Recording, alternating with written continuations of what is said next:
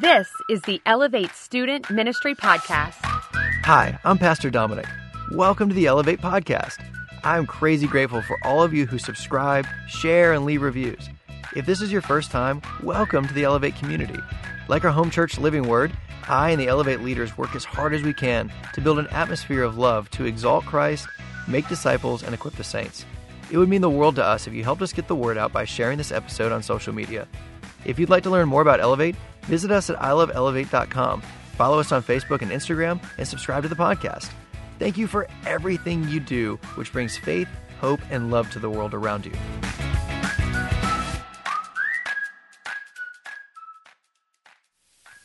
Imagine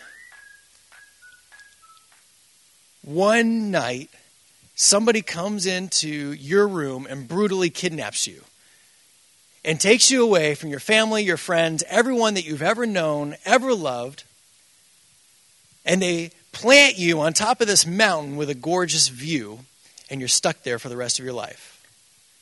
Separated from everyone, alone. But the view is really pretty. Isn't that how we look at death? So often, heaven has been sold to us that it's such a great place and it's so pretty.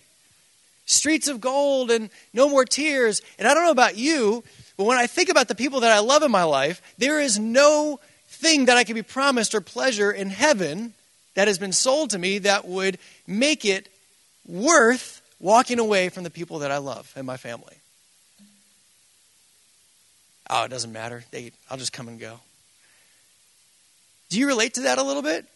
Maybe that's because so often altar calls come down to don't you want to go to heaven? Don't you want to escape hell? And we miss one of the most beautiful gems of the whole point of why Jesus died. What does everyone who ever lived have in common? They've all died death is a reality of our life that, whether we accept it or not, is still a reality. Solomon and Ecclesiastes wrestle with this thing. How come the good, the bad, the righteous, the holy, the wicked, how come no matter what you do, no matter how hard you work, no matter how much money you earn, we still die? And anyone that you've ever heard of, every name in the Bible, every name in history, if they were born before, I don't know, 1910, they're dead. Cemeteries are full of names representing people that were once young and thought that death was far away, just like we feel. And yet, they still came to death. It's something that we have to wrestle with and wrap our minds around. And for a Christian, we actually, for a Jesus follower, it changes. We have a different view on death. Let's take a look at 2 Corinthians chapter 5. Paul actually writes quite a bit on this subject. And this is this is 10 verses. I know it's going to seem a little long, but I, I hope that you'll stay with me. Try to focus as we go through this instead of wandering off into space the way I do sometimes. Because there is so much meat here, and I hope that tonight, I know that in a room with this many people, someone right now may be hurting because of the loss of a family member. I know that that we struggle that everyone, in some point of our lives, we're going to lose someone that we love or will be the ones that God takes sooner than what we think would be right. But I hope that tonight, this is not truth that, that is difficult, it's truth that I hope will give peace. And so I, I want to be sensitive if anybody in here is dealing with maybe a loss. And so, Lord, I pray that you are ministering through me and that you'll get me out of the way. Touch our hearts tonight. In Jesus' name, amen. 2 Corinthians 5, we're going to begin at the first verse. For we know when this earthly tent we live in is taken down, that is when we die and leave this earthly body. So right away we have a metaphor that our body is like a tent that we live in. Our spirit is living in our body, right? We will have a house in heaven. So already we have a comparison between our earthly, what we wear on earth, versus what we'll wear in heaven, is as different. The majesty, the strength, the durability is as different as a flimsy tent versus a house. So we already have a great contrast here, some mental imagery. It is an eternal body made for us by God Himself and not by human hands. We grow weary in our present bodies, and we long to put on our heavenly bodies like new clothing. For we will put on heavenly bodies. We will not be spirits without bodies. We will live in these earthly bodies. Or while we live in these earthly bodies, we groan and we sigh. But that's not but it's not that we want to die to get rid of these bodies that clothe us. Rather, we want to put on our new bodies so that these dying bodies will be swallowed up by life. God Himself has prepared us for this, and as a guarantee, He has given us His Holy Spirit. So we are always confident, even though we know that as long as we live in these bodies, we are not at home with the Lord. For we will live by believing and not by seeing. Yes, we are fully confident, and we would rather be away from these earthly bodies, for then we will be at home with the Lord. So, whether we are here in this body or away from this body, our goal is to please Him. For we must all stand before Christ to be judged. We will each receive whatever we would deserve for the good or evil we have done in this earthly body. Did y'all follow that? Were you able to keep from wandering off? To track what's going on in that text? We're going to break it down a little bit. But the truth that we have to wrap our minds around before we can go further is that our bodies are temporary. They're fragile, they are subject to the law of entropy, they're perishable, and the law of decay is going to get us. There's no way around it. Barring Jesus returning and taking us while we're still alive, we're not getting out of it. And every generation before us all thought Jesus was coming. So we look at this. Let's break this down one verse at a time. For we know that when this earthly body, this tent that we live in, is taken down, that is, when we die, we leave this earthly body, we'll have a house in heaven. He's contrasting the, the value, the strength of the tent that we're living in now versus the durability, the everlastingness, the strength of a heavenly body that God's going to give us. We grow weary in our present bodies and we long to put on our heavenly bodies like new clothing. I don't know about you, but there's like an anxiousness in us for something more than what we see. Why do we look around and people are striving their whole lives for some sort of fulfillment, and yet those who achieve everything still don't have it? There's something in us that longs, that groans, that mourns, that desires, that anxiously awaits something beyond this. We will put on heavenly bodies. We'll not be spirits without bodies. We're not going to be disembodied personalities floating around. There's a a heresy in church history called Gnosticism. And it's the idea that everything that is flesh is evil. And so the idea of Gnosticism is this some sort of secret teachings of Jesus that we have to deny every fleshly good thing. So even things that Christians say are good are bad if you enjoy them. And so it's very like self-abusive and they abstain from anything good and they're so certain that our body is nothing more than a glove that when we die we just hop out of. But when Jesus resurrected, there was nothing left in the tomb. Because God created man and he called him good. And so God isn't tossing our old bodies like just this disembodied spirit's going to float away. God is going to come and resurrect our old bodies and perfect it the way it should have been, untainted by sin. Are you following me? But I don't want to spend too much time on Gnosticism. That's a whole other conversation. Verses 4 and 5. While we live in these earthly bodies, we groan and sigh. But it's not that we want to die to get rid of these bodies that clothe us. Rather, we want to put on new bodies so that these dying bodies, what? They don't get thrown out, thrown out or left behind. They get swallowed up by life. God Himself has prepared us for this. So we have a problem. Because we, even Christians, tend to see death as defeat. Don't we, don't we fight against it so much? Whenever we have someone that we're close to that's dying and we're praying for them, we pray for them as if if God doesn't answer my prayers, then we lose.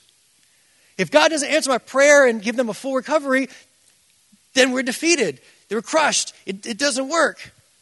And so we have this bent idea that death is simply defeat for a Christian. When Jesus came and because of the cross, he flipped it upside down on its head. And the reason that we think that it's defeat, the reason that we act like it, even if we know up here, think of the, the, the prayer meetings, and, and, and there's nothing wrong with praying for the sick. There's nothing wrong with that. Like, please don't misunderstand me. But we will sometimes come with it with this heart of desperation that if God fails, we've lost. If God doesn't answer the prayer the way we want, then we are defeated. And that is not what's going on here at all. I've heard people like praying for the dead and they're just mourning and crying out and please raise. But why is that so important if what we believe is true? If what we believe is true, that death is actually a defeat of the enemy and victory for God's people, then we shouldn't be so downcast by something that Jesus calls good. I know it's this is a, a, a tough thing to swallow wrap our minds around, but this is how Paul sees it. This is what he's teaching us. And that concept, that idea, that grinding against our nature is simply fear, and it is this. Pay attention right now. It is a fear that this world is better than the next one. That's it. Black and white. Why do we fight so hard against it? Because we're sure that this one's better than the next. Whenever somebody dies at a young age, what do we say? Oh, man, they never had the chance to be married. Oh, they didn't have a chance to have kids. They didn't have this. They missed out on this experience and this joy. But we're still like wrapping our minds around the fact that this life must be better than that one. When what's true is their experiences with Jesus way outweigh anything we think they missed here. We have a fear.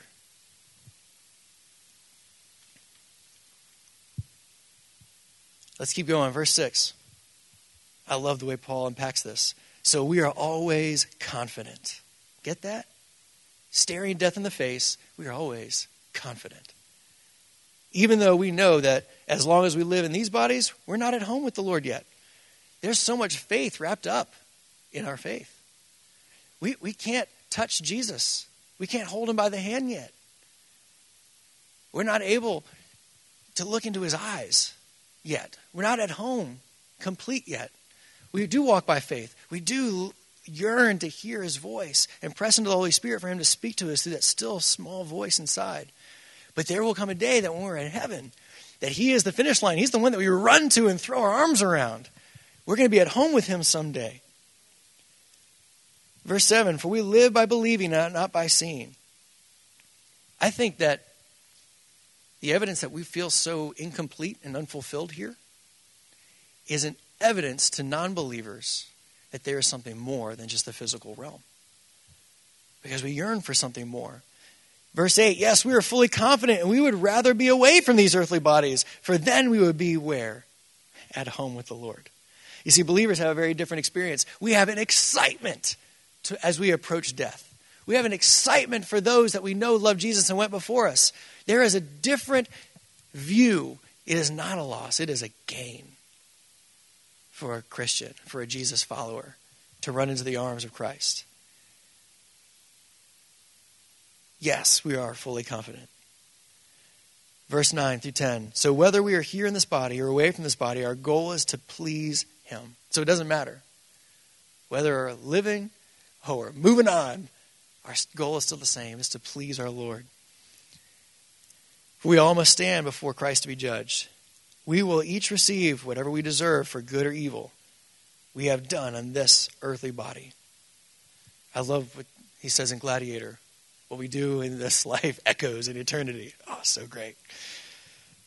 This is a game changer for a Christian.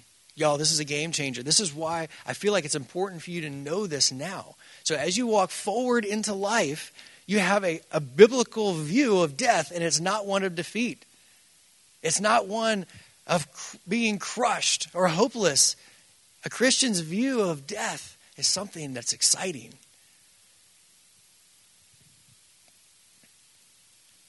It's a game changer. It's a confidence and a hope that the ungodly will never, ever have. 1 Corinthians 15. I tell you this. I'm going to start at verse 50. Flesh and blood cannot inherit the kingdom of God. Y'all, we're not getting in with our physical bodies. Nor does the perishable inherit the imperishable, as in, what, what is temporary, what is now, what is physical, cannot receive what is spiritual, what is even more real than what we conceive as real. Behold, I tell you a mystery. We shall not all sleep, as in we're not all going to die, but we will be all be changed. So when Jesus returns, there's going to be some Christians that are still alive. But whether they're alive or dead, the same thing happens. In a moment, in the twinkling of an eye, at the last trumpet, the trumpet will sound, and the dead will be raised, imperishable, eternal, and we shall all be changed. For this perishable body, this temporary thing right here, must put on the imperishable, and this mortal body must put on immortality. When the perishable puts on the imperishable and the mortal puts on immortality, then shall come to pass the saying that is written Death is swallowed up in victory. Oh, death, where's your victory? Oh, death, where's your sting? You got nothing on us. Come at me, death. You've got nothing.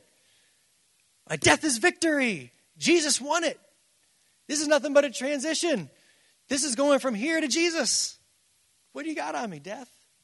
There's nothing to be afraid of. The sting of death is sin, and the power of sin is the law. But thanks be to God who gives us victory through our Lord Jesus Christ. So, question tonight Are you afraid to die? And I'll be honest, Dom's disclaimer for the evening. There's a lot, like, I'm just, I've got a, an instinctual fight or flight like anybody else. i I'm afraid of dying in pain. I don't want to leave behind people that I love. And if I was to fall off a ladder, I wouldn't suddenly switch into some sort of serene meditative state as I crack my head on the floor. No, I'm going to be screaming and kicking and flailing the whole way off the ladder. But the closer I get to Jesus, the less and less I fear death. The more I have a hope. The more it has nothing of weight. Revelation 10 or 12, verse 10. Then I heard a loud voice saying in heaven, now salvation and strength and the kingdom of God and the power of his Christ have come. For the accuser of our brethren, our enemy, the devil, who accused them before God day and night, has been cast down. They overcame him by the blood of the Lamb, by the word of the testimony, and get this, they did not love their lives to death. If you are afraid of death, there's one of two possibilities. And the first possibility is this maybe you love your life too much. Maybe you're absolutely certain, deep down inside, where you wouldn't admit it to yourself, that this life might be better than the next one. And so you're holding on and grabbing onto things. And if you're afraid of death, maybe it's because what you're holding on to now is what you think is better than what's coming. But those who defeated the enemy overcome him by the blood of the Lamb, the word of their testimony, and they did not love their lives to death. Remember, we're trading what is temporary for what is eternal. What is nothing but a tent for what is a house? What we have coming is so much better than what we have now. So, what is the purpose of our lives then? If this is so temporary, if it's so empty, what's the purpose of it? 1 Corinthians 5, verse 9, going back to the verses we read. So, whether we are here in this body or away from this body, here it is, our goal is to please Him. God, our King, Creator, owner of everything. He is. He is the King, Creator, owner of everything. Therefore, everything that you have, as in the stuff that you have, as in your families, your relationships, even your very life, does not belong to me or you. God has just made us stewards and overseers of them. Are you following me? As in, that person in your life that you care a lot about, that relationship doesn't belong to you. The relationship belongs to God, and God has put you in a position of authority over that relationship for a period of time. Are you following me? So we're not called to grab onto the things that we have. We're called to give the best care to the things that we have because they belong to Him. I love Pastor Ben's illustration that if somebody lent you their very nice car and told you you could borrow it for the weekend, you would baby that thing because it's not yours you would care for it, right? How much more your mom? How much more your best friend? How much more your life? How much more the things that God has given to you?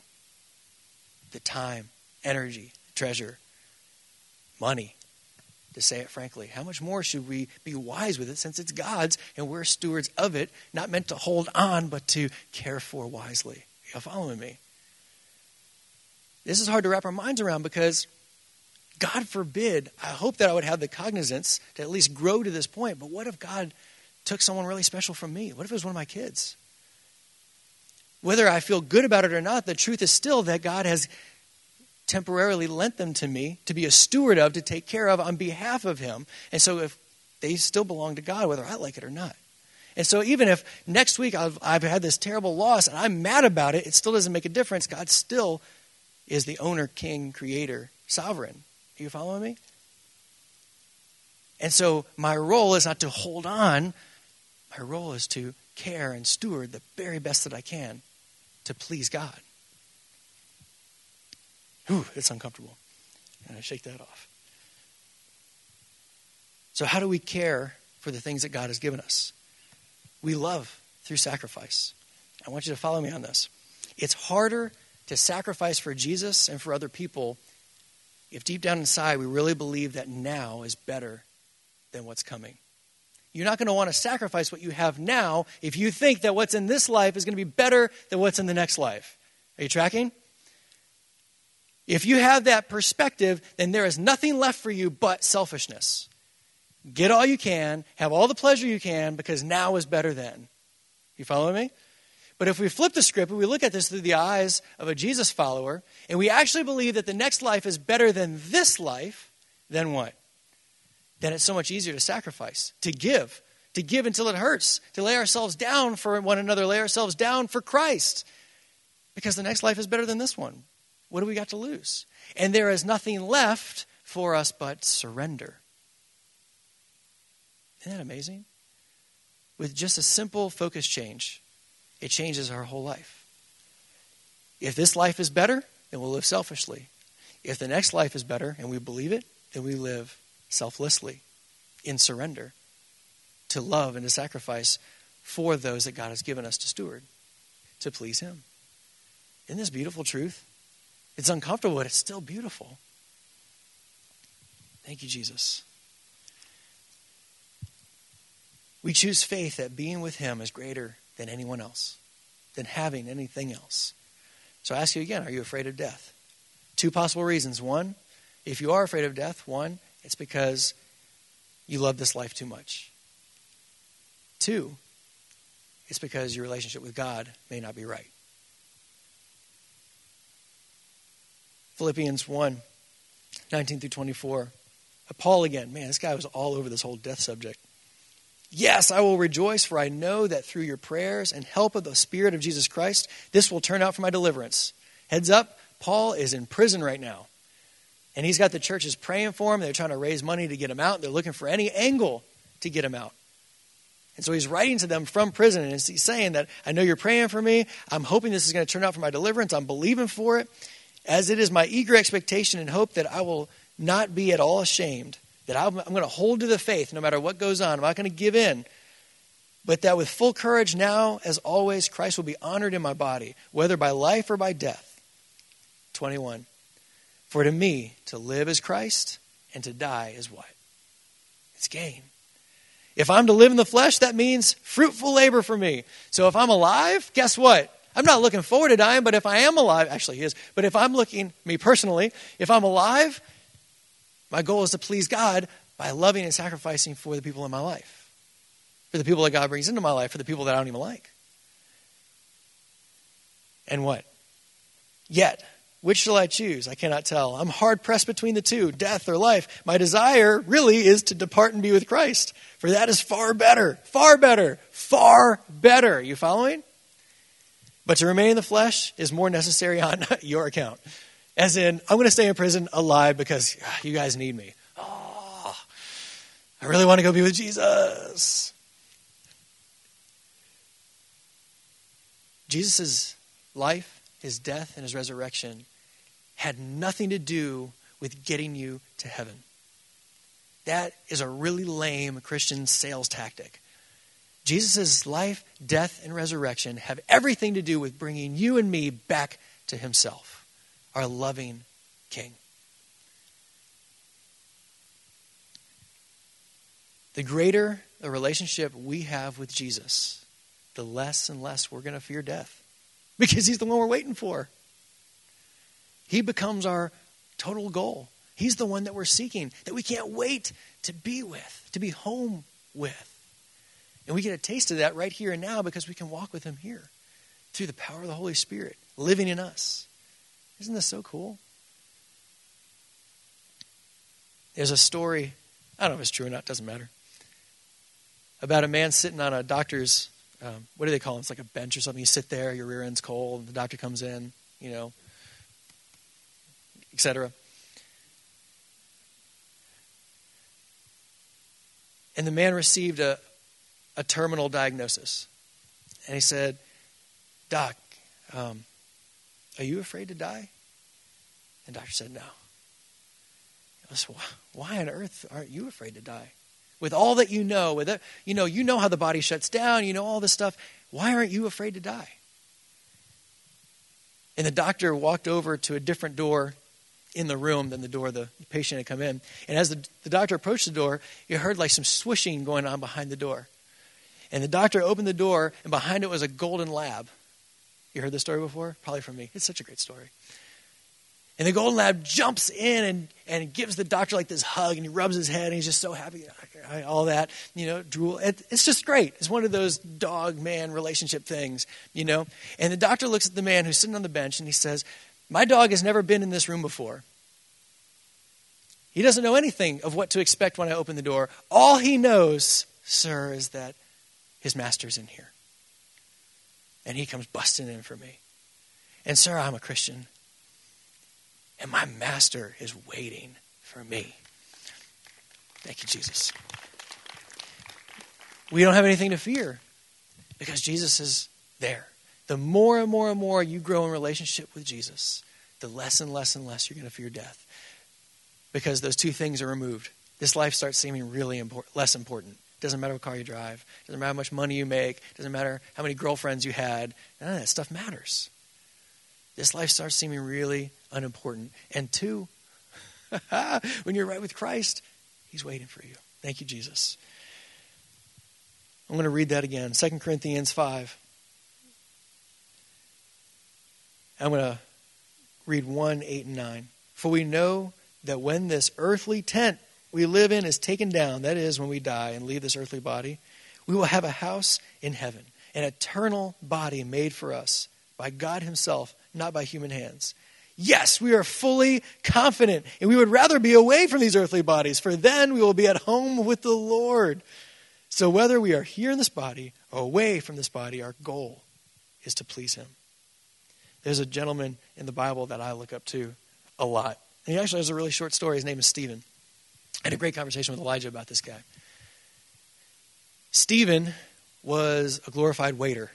He took food to people. That was it. The end. And he was chosen to take food to people because he was a man who walked in the anointing of the Holy Spirit. And in the midst of his taking food to people, some of the really priestly, religious people got mad at him. And they drag him in and they ask him about whether he believes in Jesus or not. And Stephen lays out this long testimony of how of God's faithfulness in their nation and in his, in his life. Like, I don't know why they let Stephen talk this long. But he just goes on and on and on. He's a glorified waiter, and he's just preaching at these people, and they get so mad. It says they grinded their teeth at him. They were so angry at him. So they drag him outside to stone him. And it says that Stephen, he looks up, and he sees heaven. And they stone him to death. And if I could give you just a, a glimpse inside of my imagination, I, this is, this is Dom's point of view, but walk with me through it. We use our imagination for enough bad stuff. Let's use it for something good. I love the idea that when Stephen is staring at these people circling around him, and they've got these jagged rocks, these skin ripping, concussion, skull breaking rocks in their hands. He's looking at these faces and he glances up and he sees that vision of heaven. Maybe it was a little blurry. What if? What if it was blurry? And what if, with every stone that tore his skin, with every blow to the head, he looks up and it becomes clearer and clearer and clearer with every blow until they fade away? The angry words, the throwing rocks begins to fade, and heaven becomes clearer and clearer and clearer. And with the last concussive rock, he is on his knees, and everything goes dark. And as he slumps down and his forehead touches the dirt, it touches gold. To look up and see the throne of God. And what if, in front of an almighty, powerful, holy God, Stephen feels like he's this big and he can't feel any smaller. And he just knows his own sin, he knows his own filth, and that compels him to get as low to the ground as he possibly can. What if, against Almighty Creator, he recognizes his comparison? And it's embarrassing Because the very best goodness that we have is like filthy rags before God. And so he lays himself as flat to the ground as he can. He's wishing that there was a dent in the floor so he could get just a little bit lower before God. And what if, what if Jesus did what he's been doing since the beginning of time? What if Jesus closed the distance? And Jesus steps down from his throne, one step at a time down to where Stephen is. And just like Peter's sinking in the water, it's Jesus who reaches down and grabs him by the hand and lifts him up for an awesome bear hug. We've got to break off of this concept that death is defeat, when because of Jesus Christ on the cross, death is victory for his people. That's worth an amen. We've got to let go of the fear that this life is better because Jesus is waiting. And he's waiting for people that are going to stop holding on to this life so much. And he's waiting for people that are going to build a relationship with him and be right with him. So, my challenge for you right now let's all close our eyes. Are you afraid of death? Tonight is not a scare tactic, it's a promotional of the greatest story of all time. Are you afraid of death? Is life so worth grabbing onto? Or is it worth living sacrificially in total surrender to Jesus? If you're here tonight and you feel like that fear is because you're not right with the Lord,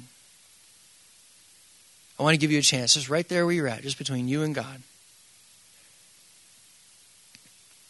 to call on Him and give Him your life. Don't do it lightly. This isn't something that should happen because of an emotional story. You are giving your decisions for the rest of your life. You are surrendering what you want.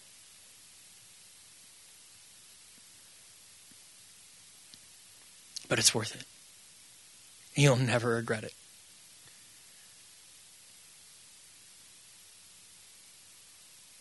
If that's you, It's as easy as calling on him as Father. You say something like, Lord, forgive me my sins. I'm so sorry. Please wash me completely. From the second I was born to the second right now, forgive me of every sin. I believe that Jesus Christ is your Son, that He died on a cross and He rose from a grave to save me of my sin. Thank you Holy Spirit. I give you the rest of my life.